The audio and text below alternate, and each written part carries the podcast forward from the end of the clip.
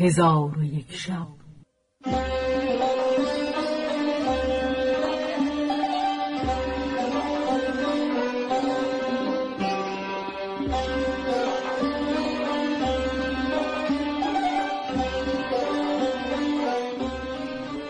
داستانهایی برآمده از ژرفای تاریخ و تمدن و فرهنگ مشرق زمین.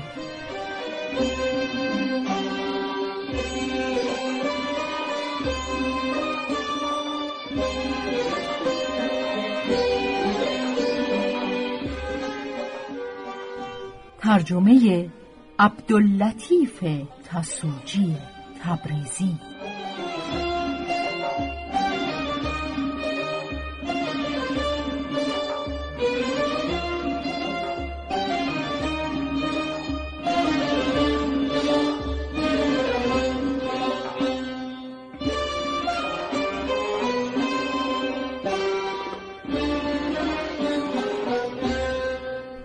چون شب یکصد و پنجاهم برآمد.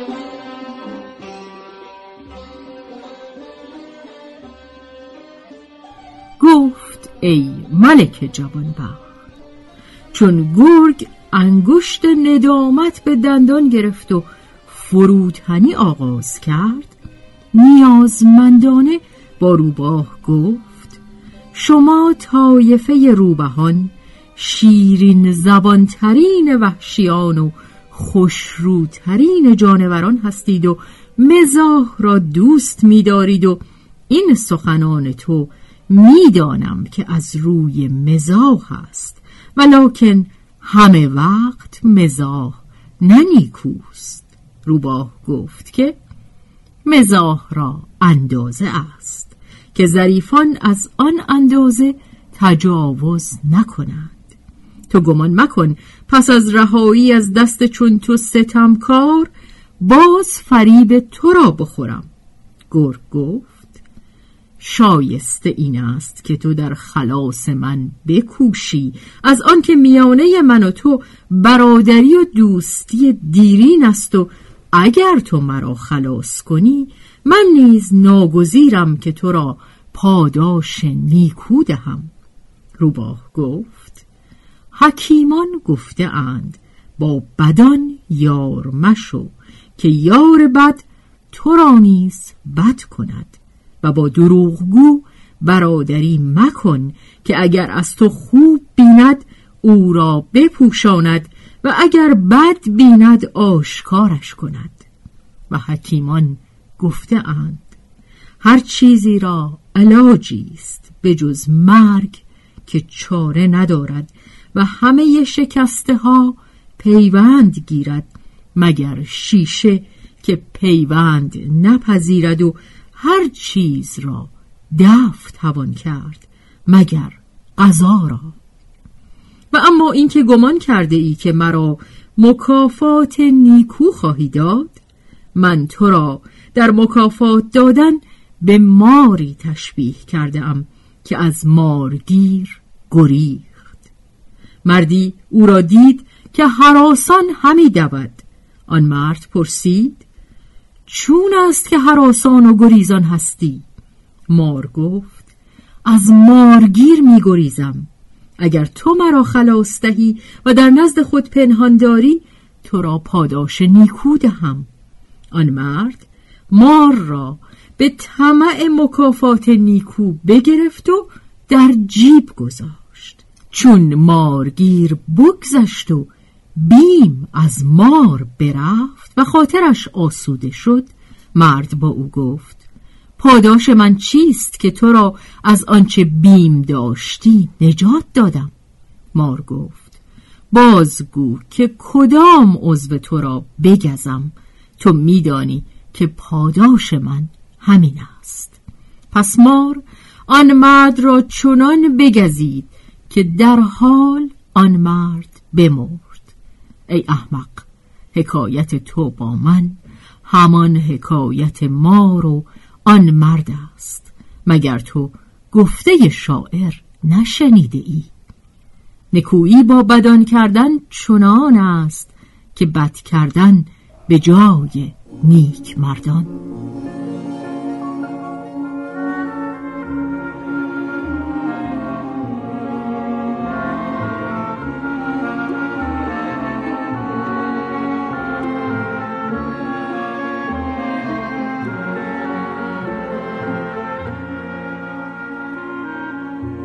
پس گرگ با او گفت ای جانور فسیح و ای خداوند صوت ملیح تو مگر توانایی من ندانی و غلبه من بر مردمان نمی‌شناسی که من به قلعه ها هجوم آورم و انگورستان ها ویران کنم؟ تو از فرمان من بیرون مرو و با من چنان رفتار کن که مملوکان با خاجگان روباه گفت احمق نادان مرا از نادانی تو عجب آید که تو مرا به خدمت چنان فرمان می‌دهی که گویا از مملوکان تو هستم ولکن زود خواهی دید که سر و دندانت را با سنگ ها بشکنند. پس از آن روباه در نزدیکی انگورستان بر تلی بلند شد و خداوند انگورستان را آواز همی داد تا اینکه مردم حاضر آمدند. روباه ایستاده بود که ایشان به کنار گودال برسیدند. آنگاه روباه بگریخت. صاحبان باغ گرگ را در گودال بدیدند. سنگ های بزرگ بر او ریختند و با سنگ و چوب و نیزش همی زدند تا او را بکشتند و بازگشتند. روباه به سوی گودال باز آمد. گرگ را مرده یافت و از قایت فرح دم همی جنبانید و این ابیات همی خواند. هزار شکر که از فر بخت و آن اله. حسود گشت نگونسار و نیست شد بدخواه. بسا کسی که تباهی دیگران می‌خواست. در این خیال سرانجام خیش کرد تباه. هر که دام نهد خیشتن فتد در دام. هر که چاه کند خیشتن کند در چاه.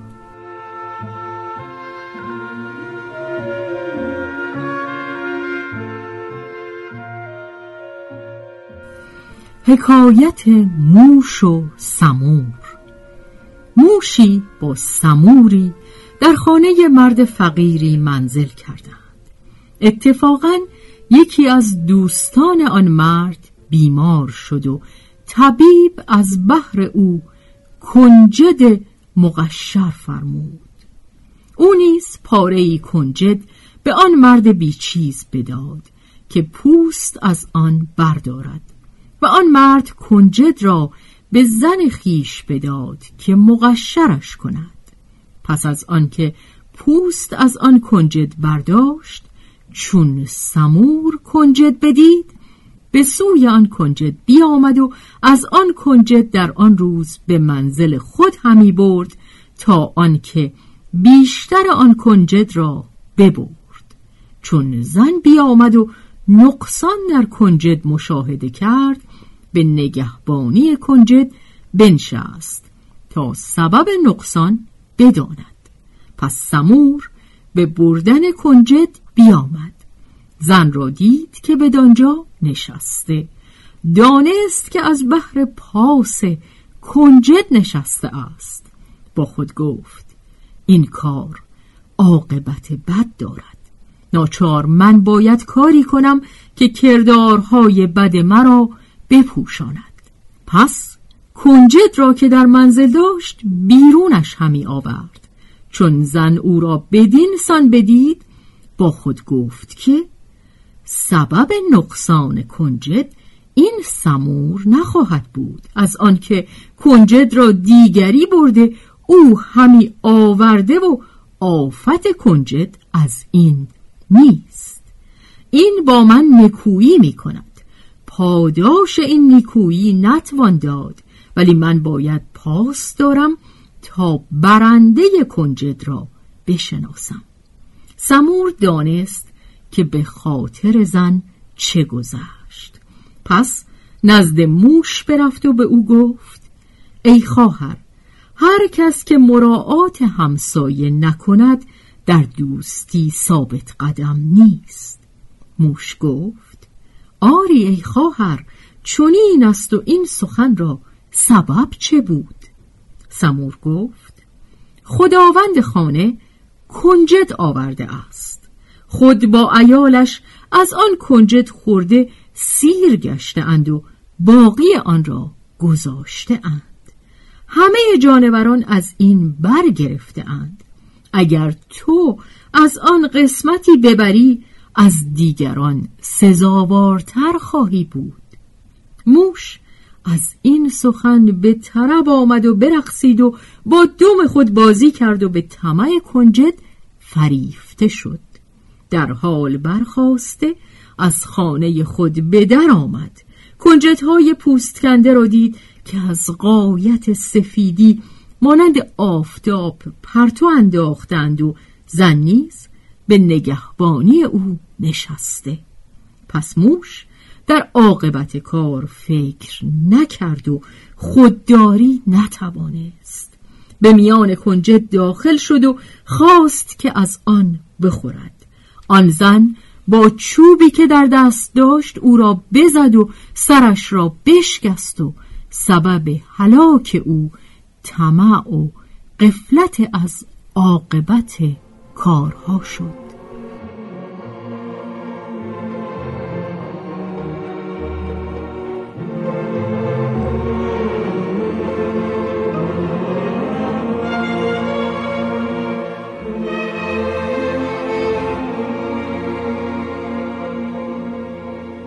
ملک شهریار گفت ای شهرزاد به خدا سوگند که طرف حدیثی گفتی.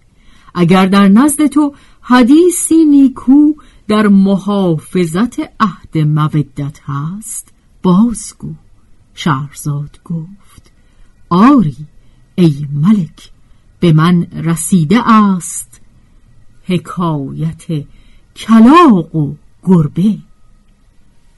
کلاقی و گربه با هم مودت و برادری داشتند. اتفاقا ایشان در زیر درختی بودند که ناگاه پلنگی به سوی آن درخت بیامد و ایشان آگاه نبودند.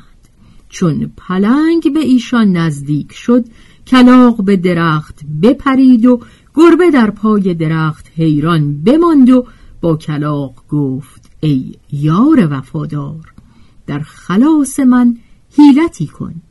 کلاق با او گفت هنگام نزول بلیت از برادران یاری خواستن ضرور است و ایشان نیز در خلاص برادران از حیلتی ناچارند.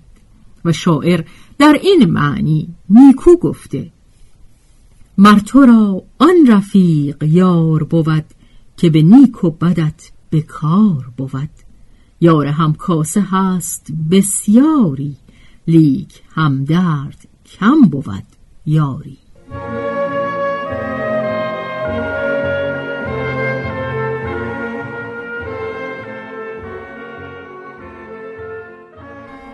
اتفاقا به نزدیک آن درخت شبانی بود که سگان شیر شکار داشت. کلاق به نزدیک سگان رفت و پرهای خود به زمین زد و فریاد کرد. سگان بر وی گرد آمدند. آنگاه از زمین بلند گشته پر به روی سگان بزد و اندکی دور شد. سگان بر اثر او بیامدند. پس کلاق دوباره پر به روی ایشان زد و دورتر رفت. سگان نیز از پی او برفتند و سگان را به این حیله همی کشانید.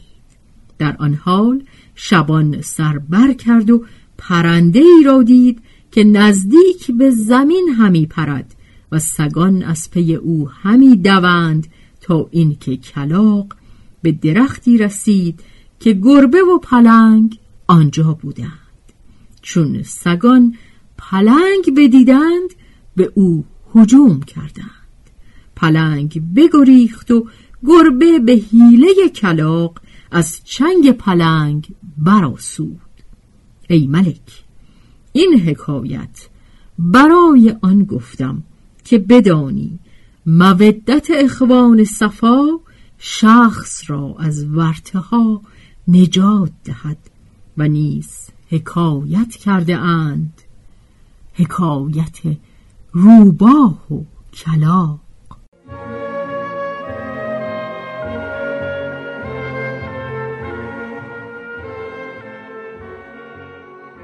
روباهی در کوهی خانه داشت و آنچه بچه میزایید همه را از گرسنگی می‌خورد و در قله آن کوه کلاقی آشیانه داشت.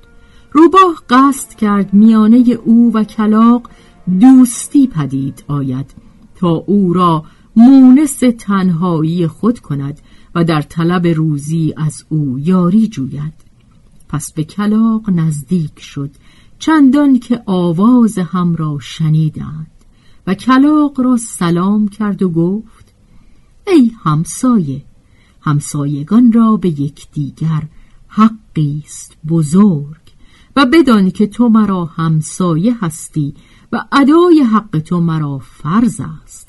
خاصه اینکه مهر تو مرا اندر دل است و همان مهر سبب مهربانی من شده. تو را جواب چیست؟ کلاق گفت سخن راست بهترین سخن است. گمان دارم که سخنان تو در زبان باشد نه در دل. و میترسم که در آشکار برادر و در باطن دشمن باشی. از آنکه تو خورنده ای و من خوردنی. ما را دوری از هم فرض است. ندانم سبب چیست که تو چیزی را می‌خواهی که نخواهد شد. تو از جنس وحشیانی و من از جنس پرندگان. برادری ما سر نمی‌گیرد.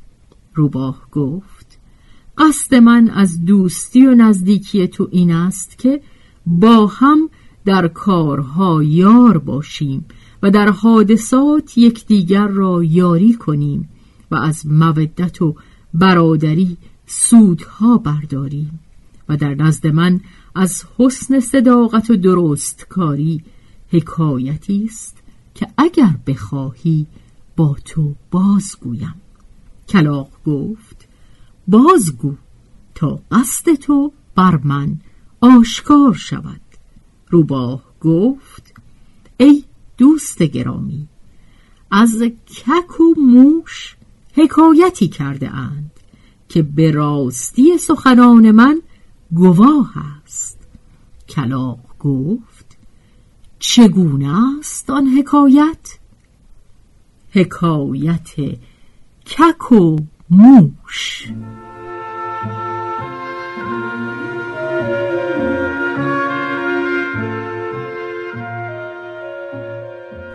روباه گفت موشی در خانه بازرگانی توانگر جای شبی کک در خوابگاه آن بازرگان جای گرفت. تنی یافت بسیار نرم و بسی تشنه بود. خون او بمکی بازرگان آزرده گشته بیدار شد و راست نشست و خادمان را آواز داد. خادمان به فرمان بشتابیدند و آستین ها برزده از پی کک همی گشتند. چون کک این معنی دریافت بگریخت و راهش به سوراخ موش افتاد. چون به خانه موش درآمد موش او را بدید و با او گفت سبب آمدن تو به دینجا چیست که تو نه از جنس منی و پیوسته تو از آزار من به حراس اندر بودی؟ کک با او گفت که من از بیم کشته شدن بدینجا گریختم و بر تو پناه آوردم و در خانه تو طمعی ندارم و از من بدی بر تو نخواهد رسید. چون موش سخن کک بشنید چون قصه به دینجا رسید. بامداد شد و شهرزاد لب از داستان فرو بست